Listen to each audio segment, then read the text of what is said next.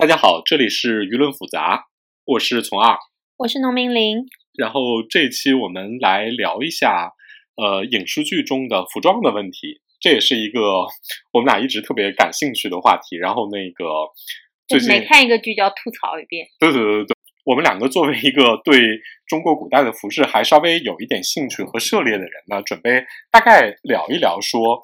呃，按照朝代来看的话，中国有哪些影视剧可能服饰方面做的比较好？然后有哪些非常有名的关于那个朝代影视剧？虽然说它特别没有名，但实际上服装其实是完全乱七八糟瞎穿的那种那种。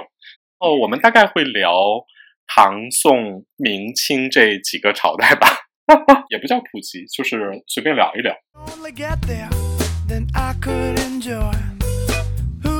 然后那个提到唐朝的影视剧，其实这两年最有名的，在服饰方面做得好的，还是《长安十二时辰》。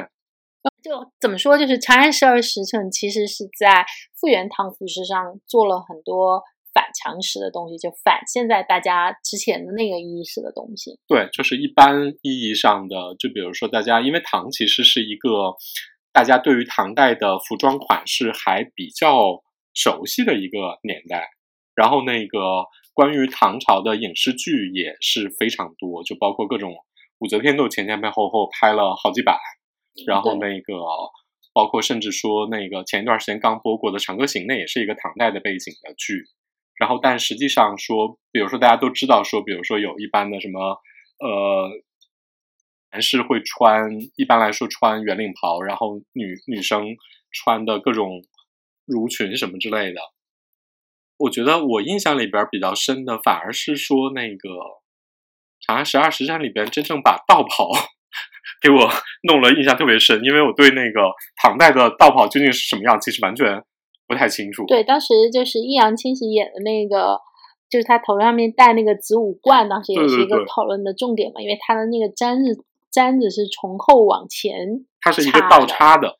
对，当时呃，这个其实是有一点争议的，就是它虽然是一个。照着文物去复原的，但是跟大家平时印象中相差甚远，这就有一点吊诡。就是你你照着文物去复原，反而大家会觉得，哎，你你是不是做错了？对对对对，因为它已经不在人前出现太久了。然后在那里边的，我觉得说那个女装，你有什么特别明显的印象吗？我我印象最深的就是大家穿的这么华丽的上街，真的可以吗？就就好像你穿着。晚礼服，然后去逛菜市场一样的感觉。它是玄宗时啊，对，就是天宝，其实已经天宝已经是盛唐了嘛。嗯，呃，盛唐就盛唐的风格，我觉得适当的华丽一点也是也是可以的。就是呃，反而是拍武则天的大部分其实是真的跟。历史上的五周时期的风格是真的差别很大，就是你基本上不管刘晓庆版本也好，或者是更早一点的呃版本也好，包括范冰冰这种，所有的基本上大家是范冰冰这种不说了，她基本上参考的是日本，嗯，然后更早一点像刘晓庆这种的，其实她参考的是盛唐，嗯。对，呃，就是包括这种前面这个衣服是带着连抹胸，然后带着那种长长的拖尾，包括阔袖轻纱，这个是一个大家对唐代仕女服饰最深的印象。呃，基本上它的参考其实是《江花仕女图》嘛。对，对我们呃前年的时候，就是辽博展了《江花仕女图》的原作，我们专门过去看了一下。对，其实你呃看到原作的话，你就会真的意识到她的那种侍女的肌肤和包括那种轻纱，与其说是盛唐，我的确看到原作之后觉得它更像是呃五代以后的作品。嗯，对，我觉得这方面其实陈凯歌的《妖猫传》虽然说他在服饰上不是特别追求复原，但是那个意蕴，尤其是关于那个就是。那句诗怎么说的来着？就是那句诗：“云想衣衫花想容，然后春风拂来露华浓。露华浓，然后那个感觉张雨绮老师虽然她穿的服饰没有那么复原，但整个人的加上那个宝相楼的整个的环境，她整个还是复原出了一点盛唐的气韵的感觉。嗯，就是那种娇艳、娇艳欲滴的，而且又非常非常热烈、天真、奔放，然后那个非常有生命力的那种感觉。对，就是大部分五，但是五周时期其实还是更接了隋朝的风格，就是初唐的时候，就武则天这个时候，武周是基本上还是画在初唐嘛。嗯，其实那个时候跟中国传统的仕女审美还是一样的，他们还是以瘦为美，就是瘦，然后呃削薄，然后呃非常的苗条，包括衣服就是从袖子。到裙摆其实都相对的窄和方便，就是呃这点扯开来一点啊，就是你会发现几乎每个朝代开国的时候都是用布料最少的时候，开国比较简朴。对，然后越到王朝的末期，就是用布会越来越靡费，几乎无一例外，从唐到宋到明到清，你都会发现就是用一个现在的这个用俗词就是。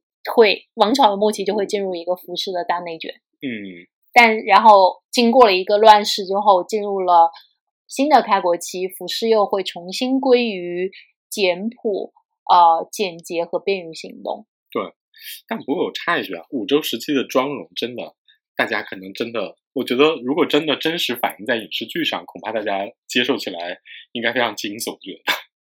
每每个朝代就是美这个事情，尤其是妇女的美啊，除了我们现在觉得的这种生理审美之外，是有很多的文化审美。就包括说五周时候，就大家会贴这种鹅，是鹅黄吧？是鹅黄。对，呃，不像现在我们印象中，就是眉间一点朱砂就非常点睛。那个时候还是要贴面艳，嗯，就是在。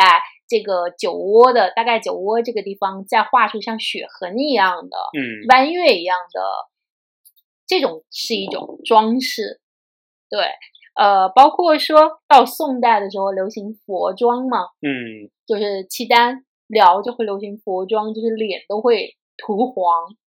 感觉大家最熟悉的可能还真是比较比较著名的妆容，还是那个三白妆，就是 就是唐伯虎老师画了那幅画之后。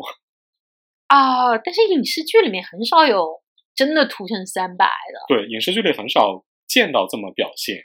就三白这个也也很有趣，因为现在就是在呃传统服饰界会有很多人致力去还原嘛。那天我就会看到一个求助帖，说到底什么样的粉底涂在脸上才能够还原出三白那么白？就是正常的粉底是白不成那个程度的，就哪怕你去用欧美的一些专门的戏剧化妆的。都不一定能，就是那种它又要白，然后要呈现那种哑光的粉感，它不能是一种光泽感或者是油漆感都不行，道具都不太好找。对，三白三白妆就是额白，然后鼻子，然后到下巴，其实简单说就是剃须，整个是像铺了一层呃石灰粉，刷刷过一道墙那么白。这个其实也是一个现代人，虽然说现在有高光这一说，但是大家可能很难理解，就是为什么要把 T 恤刷的像像刷墙一样刷 T 恤。感觉那个，嗯，那个有点像京剧里边小丑在脖子上抹一抹白，但是它是一个更仕女化的方式。没有想到。小丑还要画 T 恤，是的，是小丑唯一的那个 highlight，你知道吗？这个打开了新世界。总之呢，就是说那个唐代的影视剧，我觉得总体来说，至少大家还呃在服饰上还是一个是唐代的样子，因为唐代的服饰特点其实是非常明显的。对，因为唐代传世的文物很多，包括阿斯塔纳的这种俑上面是有非常明确。当然，您可能不太知道那个衣服的结构啊。比如说，一直讨论的就是这个，呃，所谓的齐胸襦裙，那上面那一件和下面的到底有没有连在一起？它上面到底是一个对襟，或者它是一个像现在的小 U 领一样，只是被那个高腰拦住了？是你可能看那个文物的女俑。身上穿的是一个齐胸，但实际上文物里也许它只是一个高腰，对，这都有可能。对，就是说，虽然说，嗯，但是还是唐代有一个好处，就是唐代的各种资料和传世的著名程度都很高，就大众也都对它也非常有印象。对，就大轮廓上，嗯，不会走样。对，我觉得这个是唐代的一个优势，包括。呃，所以说在影视剧里边，其实都大差不差，就是只是取决于你做的高度做到多好而已。对，所以就是唐其实是一个相对容易去复原，而且大家接受你做复原的领域。对，然后也有人毫不在乎，比如说李汉 祥老师拍杨贵妃，李汉祥老师拍杨贵妃那个那个服饰就是一个古风服饰，跟唐一点关系都没有。对李汉祥老师，哎呀，这是一个宝藏 boy，我们一定要专门做一期来讲他。他非常微妙的一点是他本人是一个文物的大藏家，嗯，就是他就是用现在话说，他其实对形制非常了解，但他就是要做仙服，就是要穿仙服。对，李汉祥老师是一个自己是一个大收藏家、大鉴赏家，然后那个家里边大概他们家那个看过他在香港的。住宅的照片儿，就整个是一个那种大收藏室，然后各种各样的，包括古代的服装的一些，比如说我们现在比较熟悉的什么绣片啊什么，他都有。就是他对历代服饰是什么样的非常清楚，但是他属于一个拍起电影来毫不在乎的人。对，就是李汉祥老师在拍古装剧的时候，只考虑人命要看什么，根本不考虑说啊，实际上这个东西是什么。我觉得他他在这一点上真的是非常的想得开。对，因为李翰祥老师拍了很多古装剧，包括他涉及到的，就是唐代的、明代的、清代的，他都拍过。尤其是他拍的清代的几个戏，因为他本人是一个清宫宫斗戏的鼻祖啊，所以后后面我们聊到清代的时候，对，会会再讲一讲。我对杨贵妃那个印象最深是他拍那个华清池的时候，杨贵妃直接就是用那种浴巾裹着头，然后泡在里面，你看到时候都想。那时候已经有棉花了吗？已经有浴巾了吗？李汉祥老师不在乎，李汉祥老师不在乎，而且人民也不在乎，人民就要看这样大家想象中的香艳场景。对对对，只要看到你脱了，然后在华清池里泡着，然后那个你穿的是什么不重要。是李汉祥老师就绝不会拿自己的文物知识去教育观众。对，这也是两个思路。我们绝不跌观众。我我们后来可以再继续聊这点。然后那个。到宋代的话，宋代其实这两年还颇出了一些形制上，就是服装形制上非常讲究的剧。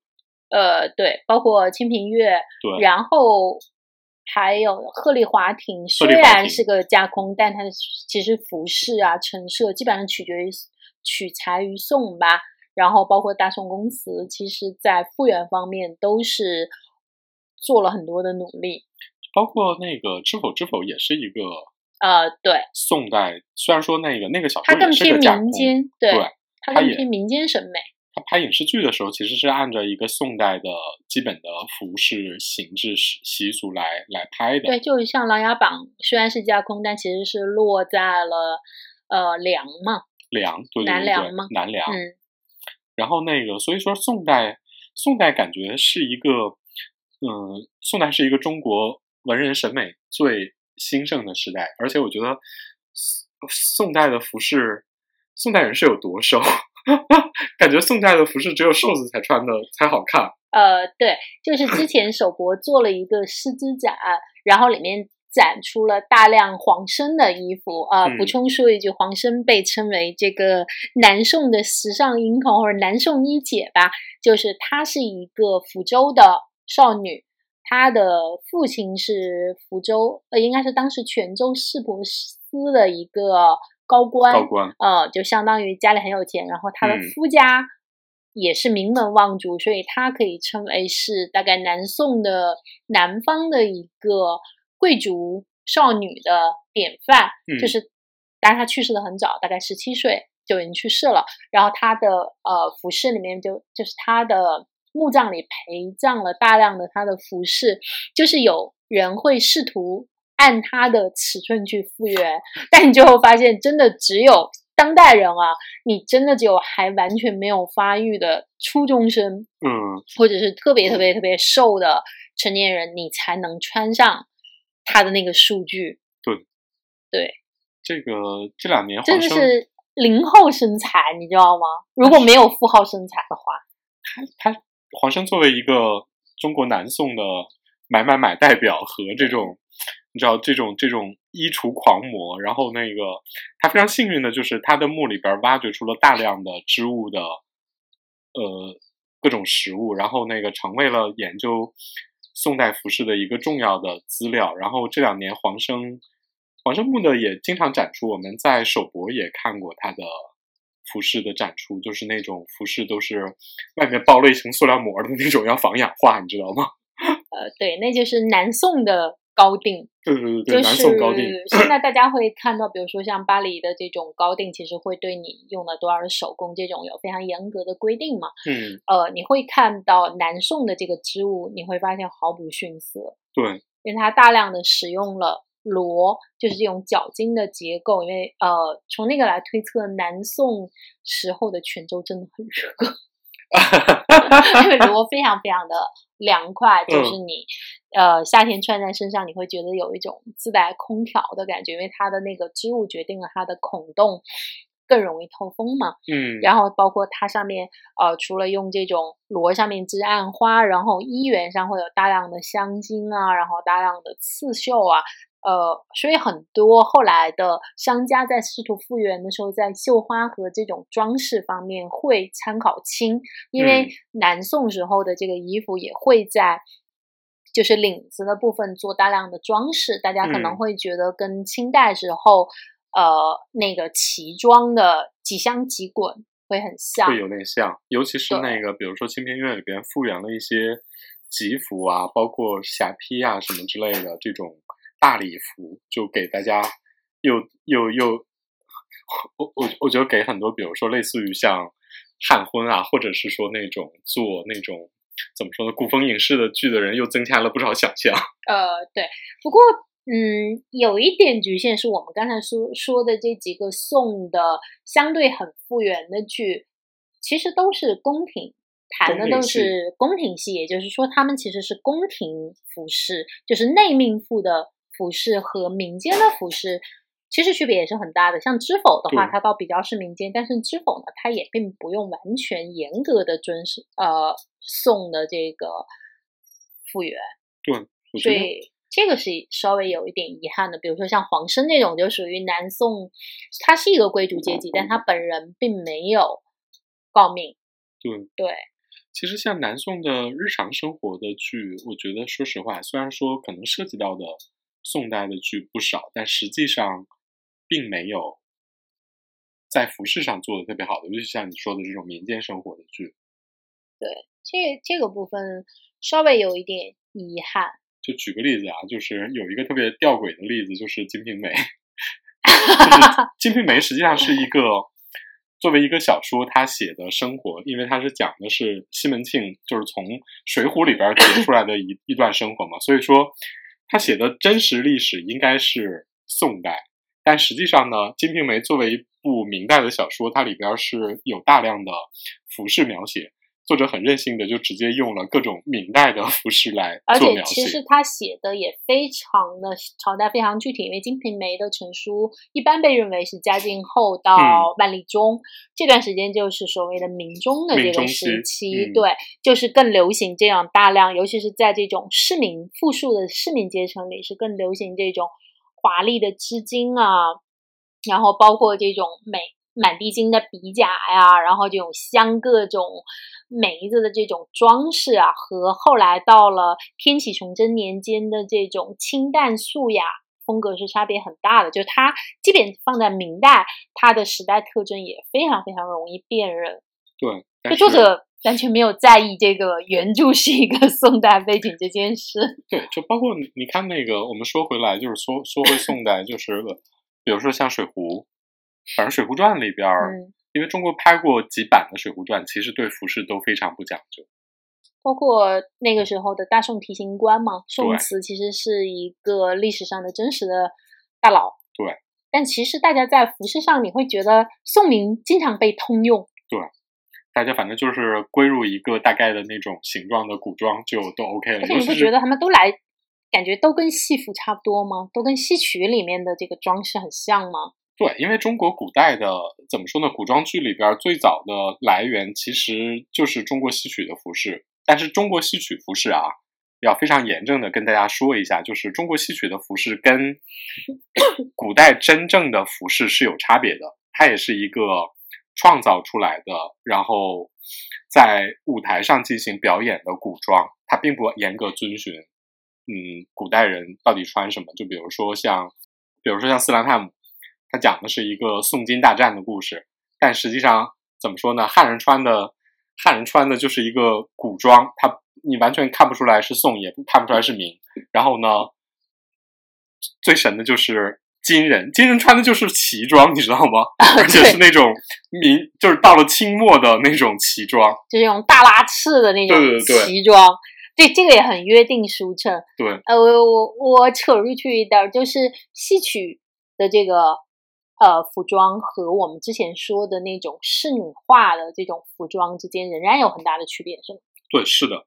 仍然有很大的区别。那它的来源是什么呢？就它的灵感到底来源于哪里呢？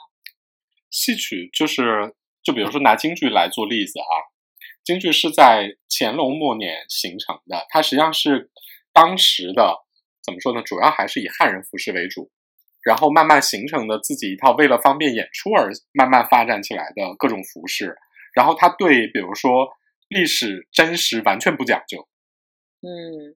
他只追求演出效果，所以你看影视剧里面乱穿衣服这件事情古已有之啊。对，所以后来并不在于复原问题啊。所以后来戏曲服饰是形成了一整套自己的规则，然后到了就比如说到了民国京剧发展的黄金时期，有一些人，就比如说我举个例子啊，比如说马连良，嗯，马连良老师是一个著名的怎么说呢？革命党、革新党，就是他是京剧里的革新党。然后呢，他唱比如说一些老戏的时候呢。他会专门，比如说马连良老师曾经专门有一件蟒袍，嗯，他是专门根据曲阜、孔府的形制，嗯，孔府的明代形制还是？明代的一件蟒袍的形制，嗯，因为当时是赐服嘛，对，孔府有收藏一件当时皇帝赐给他们的服装，然后一直流传到现在，就是孔府是中国明代服饰流传率最高的一个地方，他就根据那个。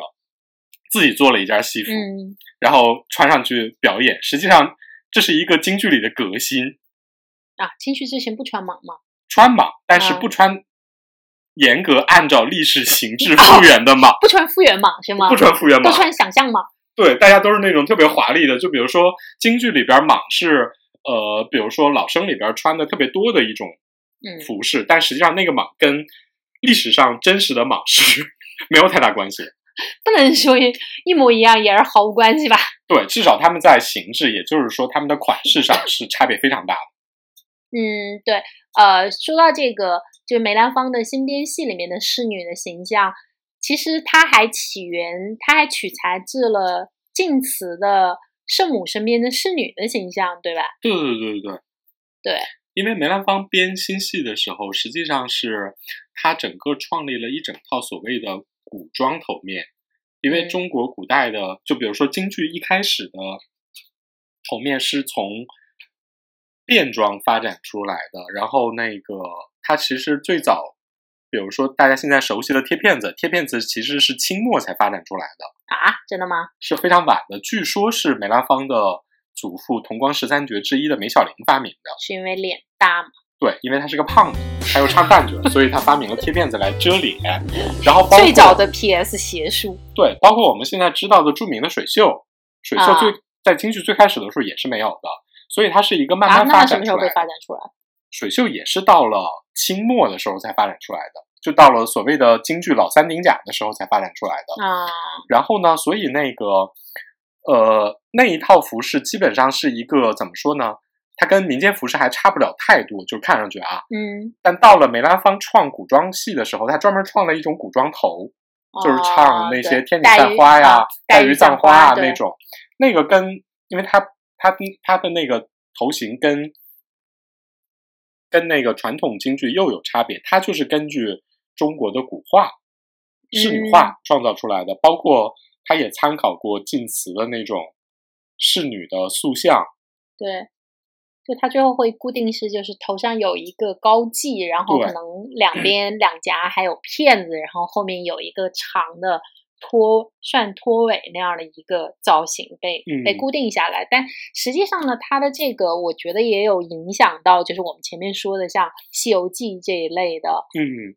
剧里面的仙女和侍侍那个侍女的造型。对对对对，中国最早的包括影视剧里边，包括那个动画片，包括最早的。你像民国时期的好多古装剧，当时的服装造型什么的，都是很多都是从京剧里边直接拉过去的。对，我觉得这点就很有趣，就是我们会觉得说这些服饰已经是文物，或者是已经是历史里，但你会发现他们总在呃某个角落里，它其实还在影响着你。它是一个动态发展的过程，它并没有说就凝固在那儿了。就孔府的服饰就永远是。孔府的服饰没有改变，不，它后来还就像你说，它会影响到京剧，然后可能再影响到后面的影视剧。对，就它背地里其实仍然有千丝万缕的传承。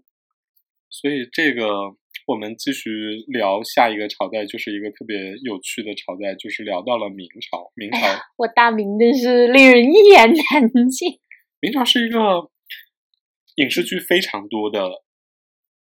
朝代，然后同时呢，明朝也是一个中国的衣物、文物资料留存的最完整的朝代。对，就是实物，然后各种历史的文字记载、实物、画像都特别多。但要什么有什么，对。但实际上，在影视剧里边，从来没有正确过，就是是做的最差的一个朝代。这点就是不不，也不能这么说。我们忘了胡金铨老师吗？嗯，胡金铨老师其实完全不大众哎，就是。没有，他把他把公共的服饰和锦衣卫的服饰完整的传承了下来，只有这个被保留的很完整，几乎不走样。这个是完全发扬光大了，就所有人都知道，明代的时尚英雄其实是公共跟 是公共审美啊，哭了。我们俩作为基本上像大明儿吧，就是哭泣了。对，因为我们聊到的唐宋，包括那个。清代其实服饰相对来说靠谱的影视剧还蛮多的，但只有明代。明代是一个，不管这个戏本身是走戏说方向，还是说这个历史证据方向，反正大家穿的都不对。对，就是你很少看到一部戏，明代服饰穿对了。反正公公都是对的，公公都是对的，因为公公是一个制服，你知道，他飞鱼服是一个，就是公公和呃东厂、西厂以及锦衣卫他们的服饰相对来说，比如说那个。是大家现在最为人所知的那种飞鱼服，它实际上是一个，它实际上是一个类似于像党卫军的制服一样的东西，嗯，所以它又特点非常鲜明，然后也也很好看，主要是看起来非常华丽，非常符合这个民众想象。这个应该最早就是胡金铨老师挖掘的这个公共系列，对，胡金铨老师和这个李汉祥老师这个之间对于这个影视。服饰的这个审美，这个对比真的是很有趣。对，因为那个，呃，胡金铨和李算一个名粉吧。胡金铨是一个名粉儿，对，他是一个业余在家里休闲的时候会看明史的人。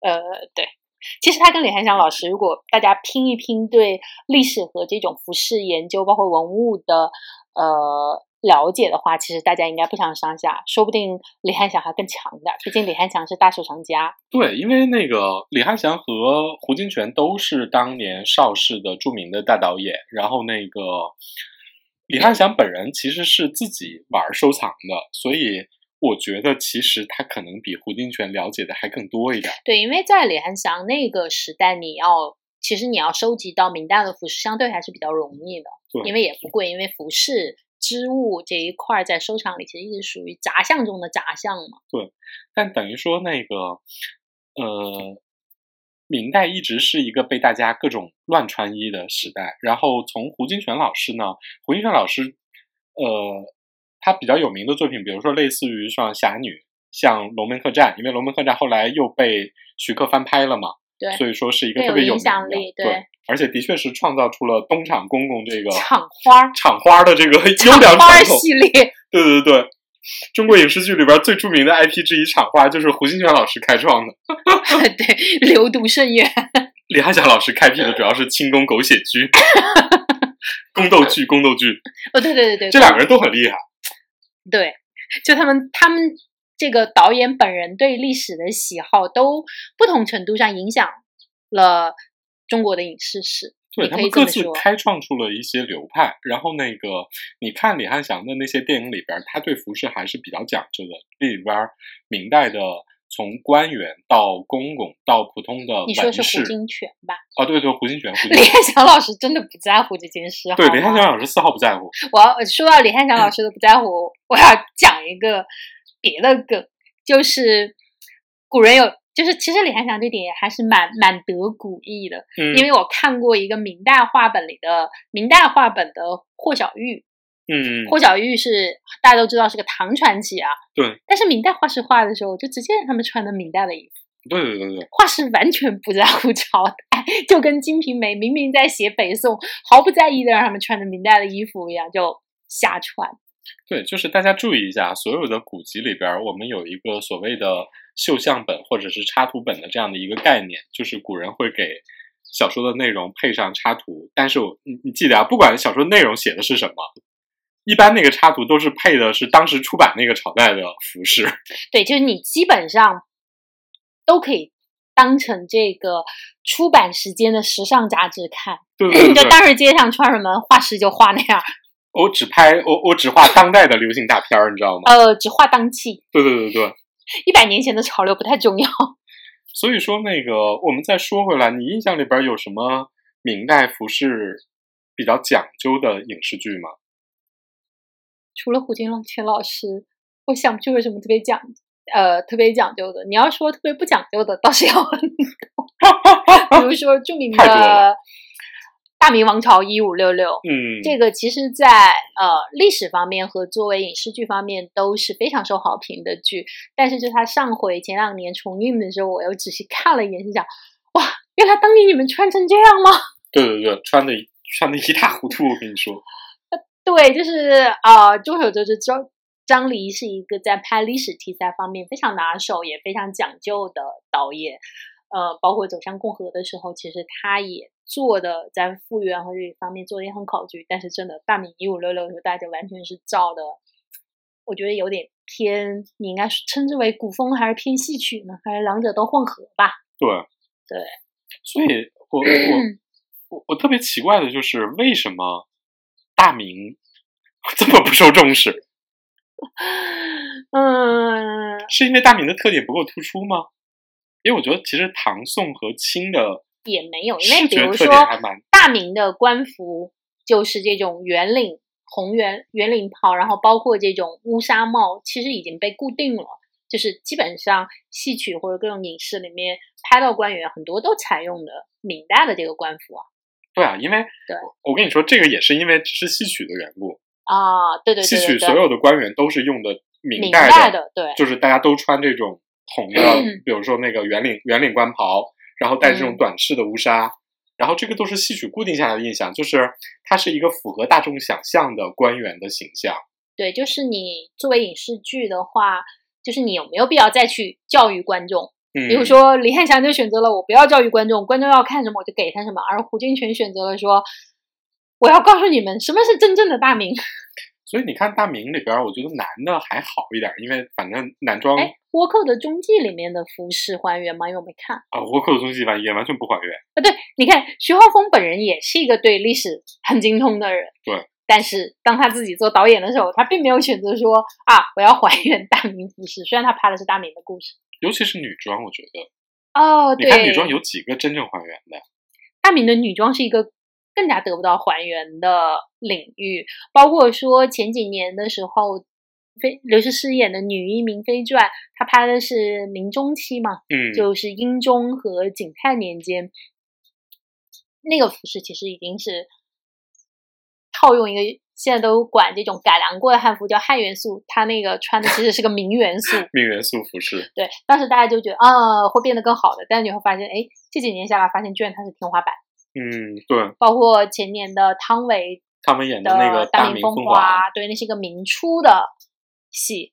嗯。但其实大家穿的也很不明初，因为明初其实服饰其实是受元的影响。嗯，会很深，就留了很多元的痕迹。嗯，对。但这其实也没有，他基本上用的是明明中以后吧。我跟你说啊，这方面啊，如果你想找大明的身影，真的要去看韩国的古装剧。亡国吗？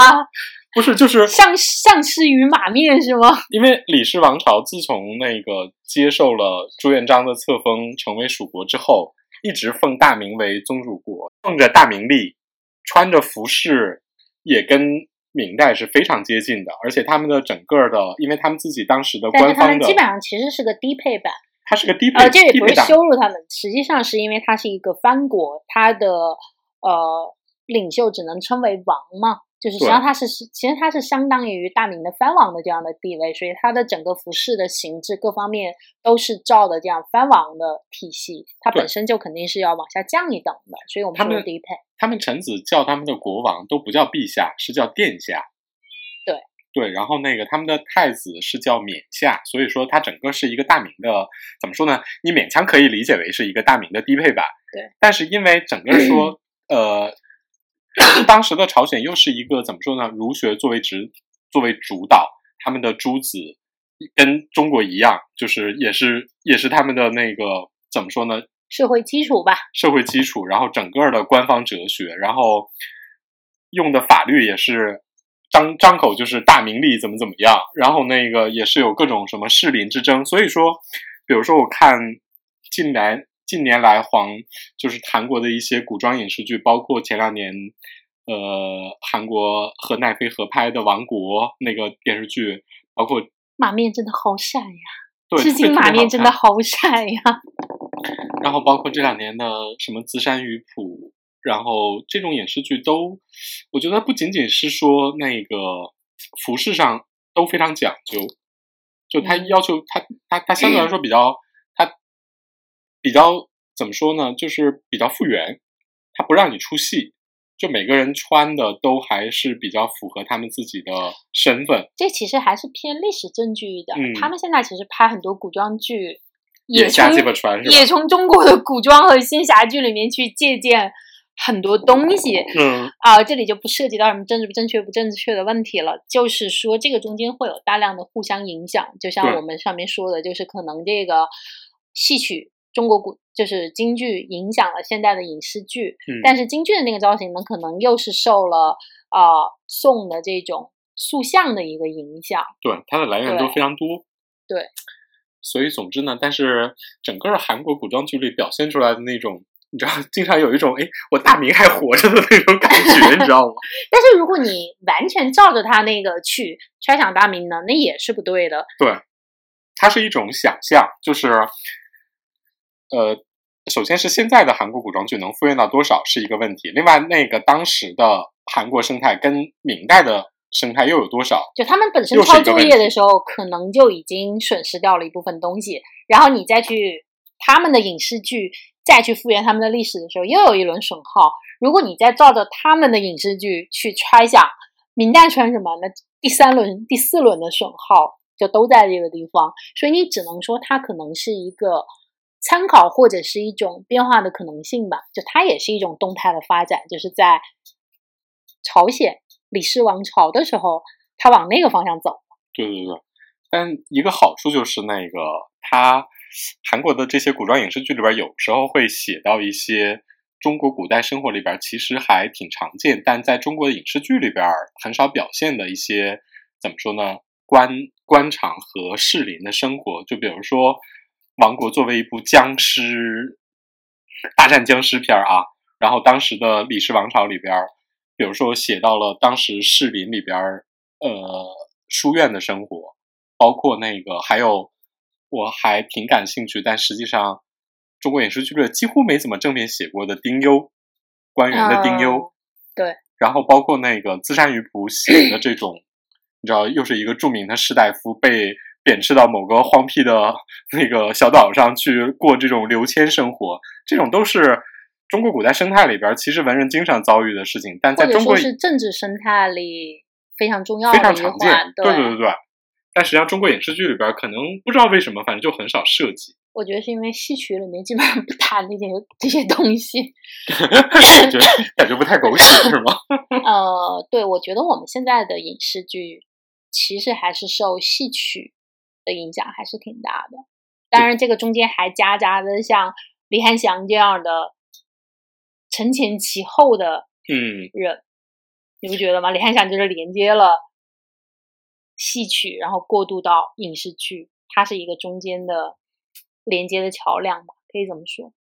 李翰祥，我们聊到李翰祥，大概我们就聊一聊清代啊，就是那个李翰祥老师有一个著名的案例啊，就是他拍他八十年代到中国来拍《火烧圆明园》的时候，实际上是当时中国大陆非常对这种海外来的华人导演是给予了顶配的配置，因为允许他去故宫拍了，而且还找实景哦，实景拍哦，而且当时各种服道化也都非常讲究。还请了朱家俊这种给他做历史顾问做指导，也并不听朱家俊的。对，就是特别明显。朱家俊好悲伤。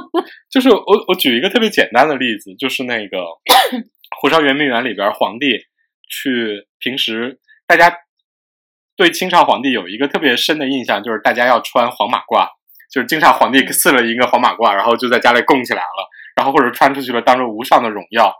然后呢，朱家俊非常严肃的跟。李翰祥指出说，皇帝本人其实是绝对不穿黄马褂、黄色的马褂的。对，我觉得李翰祥作为一个大，他他是一个清宫的很多东西，清代的很多东西的大。他家有实物，他也知道。对。然后呢？但是呢，他在电影里边就偏偏要让皇帝穿黄马褂，因为他觉得这符合大众的想象。就他不想回答，就是大众问：“哎，皇上为什么不穿黄马褂？”李翰祥老师，你们要黄马褂是吗？我给你们黄马褂。对。然后还有一个著名的梗，就是那个。所谓的那个，就比如说大家都知道的一个传统，其实是李翰祥创造出来的。虽然它是从野史里演化出来的，就是皇帝要宠幸哪个贵妃了，然后贵妃就被脱光了，然后包在一个包袱卷里，然后让太监扛到皇帝的床上。这其实是李翰祥老师 创造出来的。对，出现的这么晚是吗？其实是现代，它其实是野史里边一直有这么说，但是在影视剧里最早这么拍的。其实是李翰祥，就他第一个把这个影像还原了出来。对对对，因为我也觉得好像比那早啊，应该在那个时候雍正传说被吕四娘所刺杀的时候，就就已经开始有这个梗了。就中国民间传说一直这么胡胡乱传说，但实际上在比如说在朱家靖看来，又说这不对，皇帝那个每每每天晚上召见各个各个妃子，其实完全不是这样的，大家要就跟上班似的，你要排队领牌子，什么巴拉巴拉一系列，而且基本上不是召见了。妃子很多，就是下午大家就在一块儿聊聊天啊，然后一块儿约会一下，然后一块儿吃饭，然后晚上再正常的闺房之乐。对，对，但是这个就太正常了。对啊，就太正常了，完全不像这种脱光了被裹在被子里，这么香艳。对，这么香艳，就是李翰祥特别知道说大众想看什么，就什么怎么三俗怎么来。对，就是那种三俗的非常刺激化、香艳化，而且能够。你一看之后，你就绝对绝对忘不了李汉祥老师是这方面的大家。你不觉得这个也很戏曲吗？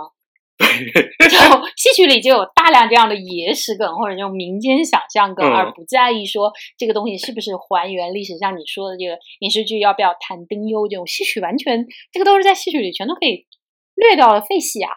就他不在乎那么多合理性和现实性，他只追求那个表现出来的效果是不是好，就是。够不够足够的戏剧性、冲突性和给你造成的刺激，是不是？对，所以你看，现在大家天天骂影视剧如何如何，其实这个是有传统的。对对对对对。哎，不过说回来，就是清代的影视剧其实大差不差，因为清代点清代的服饰特点太明显了。它可能差距只在于说，比如说那个，你是不是能够做到真正的。比如说，我讲康熙，就真正是康熙时期的服饰。它最多就是朝这个断代的错乱。对，就比如说，大家你会发现，什么康熙王朝里大家的打扮就跟清末似的，或者至少是乾隆以后的。因为呃，首博、首博还是国博啊？当时有一个就是清清代奇人妇女的那个发型的那样的一个小单元。是国博吧？是国博的那个吧？对，就是国博孙基先生策划的那个古代服饰展。历代服饰展里面就有，嗯，就是你会发现，就像我刚才说的，就是清初开国的时候，大家的头发真的是很简单的，就是麻花辫往上面一绑，两把头，然后到后面越来越大，越来越大，越来越大，终于发展到清末，形成了大家心中约定俗成的那个大拉翅。对，这就是大家形成的最固定的，也是最鲜明的印象。所以影视剧里边就甭管你是清早期还是清中期，全都按照清晚期穿。呃，对，就是有的时候，包括说像《如懿传》，其实在乾隆中期算是挺复原的，或者说它主打的也是一个复原。但是就是那样，周迅戴头上戴的那个锭子的戴法，那是故宫有很多文物的。但是像他那个戴法呢，就是一个埃及冠的戴法。对，所以它其实《如懿传》已经是在服道化方面这两年花钱最多的一个影视剧了。真的每一秒都看出了这个 钱花到位了。对，就但最后效果还不如，比如说《延禧攻略》这种。对，《延禧攻略》其实不太追求历史复原，它其实反而是不那么复原的。就比如说当时吹了很久的中国色。这点上真的是要讲一句，《延禧攻略》的那种低对比，然后呃，莫兰迪色系就是带一点灰调的色系，真的非常的不中国。就是那个所谓的莫兰迪色，其实完全不是中国服饰的审美，而且极度的不大清。对，非常不大清。呃，就是你清的那个服饰，真的是已经达到了内卷化的顶峰，因为清代的时候是这种。工艺其实是一个工艺的集大成的时期啊，嗯，就是技术已经已趋完美，大家就会在这个有限的空间里堆叠无数的元素，这样其实嗯，对匠人的整个手艺要求是更高的。对，它是一个堆技术的年代，就极度极度内卷。对，就大清的审美真的是一个内卷审美。就是大清的服饰的。这点不得不说啊，你看戏曲服饰啊，它是一个特别典型的大清审美，尤其是清清清晚期的审美。《如懿传》其实在这个至少在这个审美上其实是更还原的。对。但是呢，呃，它造成了一个后果，就是你看它的时候，明显那种透气度是不如《延禧攻略》的。妈呀！我跟你说，就就自然而然有一种 老年感。你你但凡看两眼。看两集那个《如懿传》，你就觉得压的都透不过气来，就是一个镜头里边塞五百样东西，然后大家穿的从头到脚，哇，真的会密孔，你知道吗？会会有一种密孔感。最近还看了一个那个清代时候的一个那种锭子，就是那种莲生贵子嘛，就是那个小莲花玉莲花里面出来的童子，那个童子身上全都是用那种小米珠串出来的身体。嗯，就你远看吧，觉得很美。近看，如果你有密孔，真的要发作。对，我觉得这点上，我印象比较深的，其实是有一些明代的，比如说各种那个首饰，就比如说他们有一些特别追求技术的簪子，是那种亭台楼阁簪子。呃，对，非常流行。然后呢？也明中以后了。对对对，就是，但我觉得那个好处就在于说，它是在一个小小的簪子上给你。微雕出各种亭台楼阁、山水世界，然后呢，如果你隔远了看吧，其实它不太打扰你。对，因为明代的时候，这种金银器啊，它大部分还是比如说蕾丝啊，它大部分还是金，然后有一些呃原始的财宝，因为中国有一些宝石的对中国也不产财宝嘛，所以我们并没有那种。那么完善的雕琢的技术，就导致了我们现在看到文物上的那种财宝都长得不太规则。对，它是一个呈现出一个特别自然的形状的状态。对，这是中国的审美，就是我们现在习惯的那种特别规整、特别灿烂的，其实是一个西式的一个珠宝的审美。这扯远了，但是比如说点翠，点翠就是一个特别特别大清的审美。对，就是我刚才说的，就是说。明代的吧，就属于那种你搁近了看，搁细了看，你会觉得哇特别精致，然后特别内卷。但是如果你隔远了看，其实还好。但不，清代不是，清代属于那种你隔了十米远也能看出老娘。老娘很卷。老娘这个头上这个簪子大概有五十个工人做了半年。就清大清起来是中国高定工艺的集大成者。哇，真的是，就是那个。乾隆老师的慈母是代表啊！哦，对对对对，就虽然大家觉得审美非常可怕，但是从工艺上来说，确实非常的牛，太牛了！就是那个这里边其实也推荐大家去看一些相关的展览，包括北如果在北京的话，比如说那个清华大学它有一个专门的织造馆嘛，那里边就收收收藏的大部分都是清代的，你一看实物就还是非常非常美。它是一个常设展，可以随时去看。对。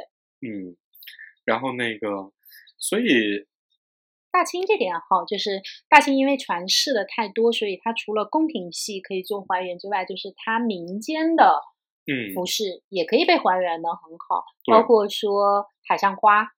对对对对，就是侯孝贤老师的《海上花》那个电影重映了，对。然后那个电影也是你看了之后，这个电影有一个好处就是它在服饰和 美术方面做的非常非常用力。对，因为《海上花》的这个原著啊，它其实跟《金瓶梅》是一样的，就是它是对当时服饰的一个非常详尽的描写，它还不太像《红楼梦》，《红楼梦》是。呃，其实有一点虚实结合嘛，就服饰的断代其实不是太清楚，因为作者也刻意的没有写清楚。但像《金瓶梅》，然后《海上花》，就是当时的，你可以当成当代的时尚杂志来读。对，《金瓶梅》等于说是明代的服饰的写实主义，然后《海上花列传》的小说里边那些大量的服饰描写，实际上就是清末的一个，他是一个，他他们俩都是那种写实派的作家，你知道吗？就描写的非常具体，然后那个侯孝贤的电影《海上花》也是做了非常详尽的，也是非常扎实的。他们找了很多古董的来来来做家里边的装饰，然后那个服饰也非常非常大气，就是你看了之后你也觉得说哇，就穿的好华丽，好华丽啊！而且是张爱玲说的那种酒香酒滚，对对对对，而且呃，《海上花》非常难得的写的是。怎么说呢？他写的是所谓的长山书寓，就是上海的高级青楼生活，就是它区别于，比如说我们后来，比如说民国时期拍的很多，就李翰祥老师的那个，对对，就是那种要么是香艳片，要么是那种怎么说呢？劳苦大众揭露阶级压迫的那种底层妇底底层受迫害妇女。他写的是那种特别腐朽的。海上花写的是那种特别腐朽的，怎么说呢？高级青楼生活，所以就大家其实是在里面谈恋爱，大家在里面谈恋爱，然后认认真真的在约会，约会过日子，然后闹脾气，然后怎么说呢？也也也也有一点那种在家里穿一套衣服，然后出去那个赴一个牌局又换一套衣服，然后回到家再换一套衣服，那种特别华丽。说到这个，又想到了，因为穿衣服换太多套。换太多套而被骂的张居正老师，哦对对对，让让那个农民人老师给大家讲一下，就关于明代的一代宰相张居正老师的一个著名花边新闻。嗯，说陆树生就是当时的后来的吏部尚书，这个人呢就有一次去拜访张居正，然后跟他一块吃饭，然后一顿饭时间，张居正大概换了三四五六套衣服吧，然后陆树生后来就没有没有接受这个任命，然后人说为什么？陆树生说。我觉得一个人整天就把时间，一个帝国宰相把时间花花花在这个穿着打扮上，我实在是没有办法相信他能干好革命，就大概大概是这个意思吧。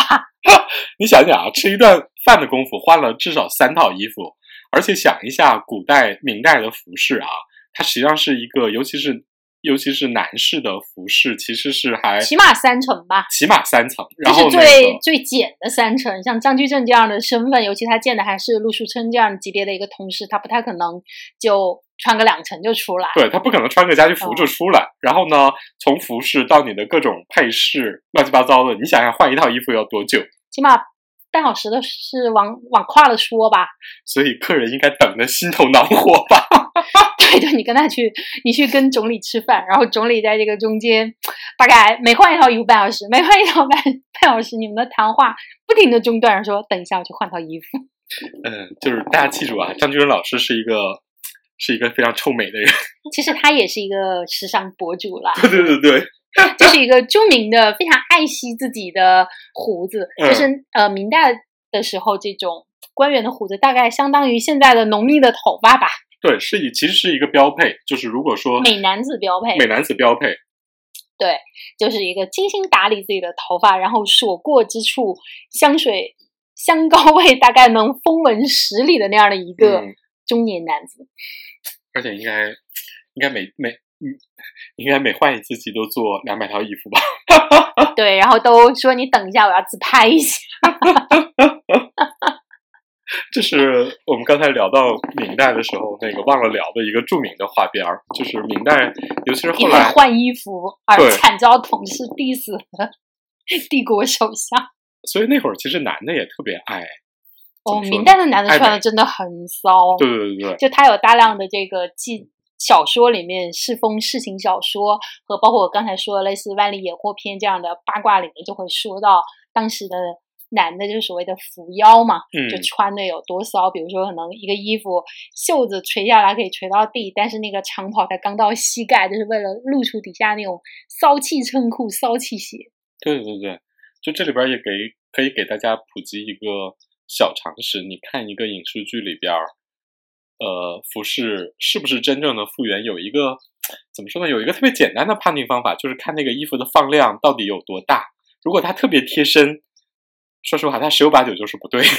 所以这就是我觉得《知否》稍微让我觉得没有那么还原的地方，就是《知否》里面的男生穿衣服真的，就你你后面看就跟现代的衣服都是非常紧，腋下非常的紧。这一点从《清平乐》或和那个《大宋宫词》都能看出来，里面的男生穿的衣服就是一个相对复原的，放量是很舒展的。就是汉服穿在人的身上，你是按说你是不应该看到那么清晰的人体的线条的，是的，是它应该呈现的是织物的线条。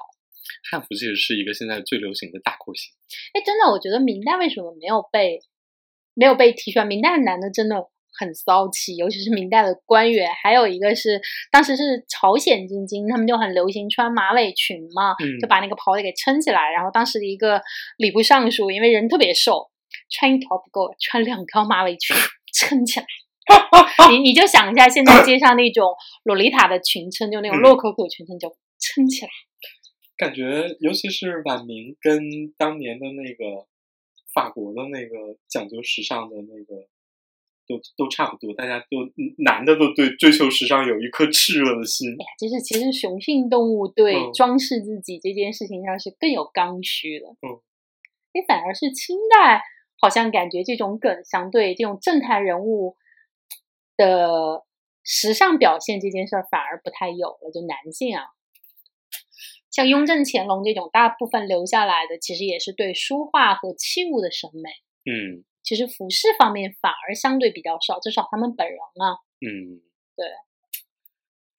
哎呀，大清的审美呀，也是非常一言难尽啊。对，我们刚才说到了侯孝贤嘛，就算是把这个清末的这一块的复原是做的非常到位嗯。哎，李翰祥本人是这样的一个大收藏家，他的电影里面完全没有用过他自己的成品吗？他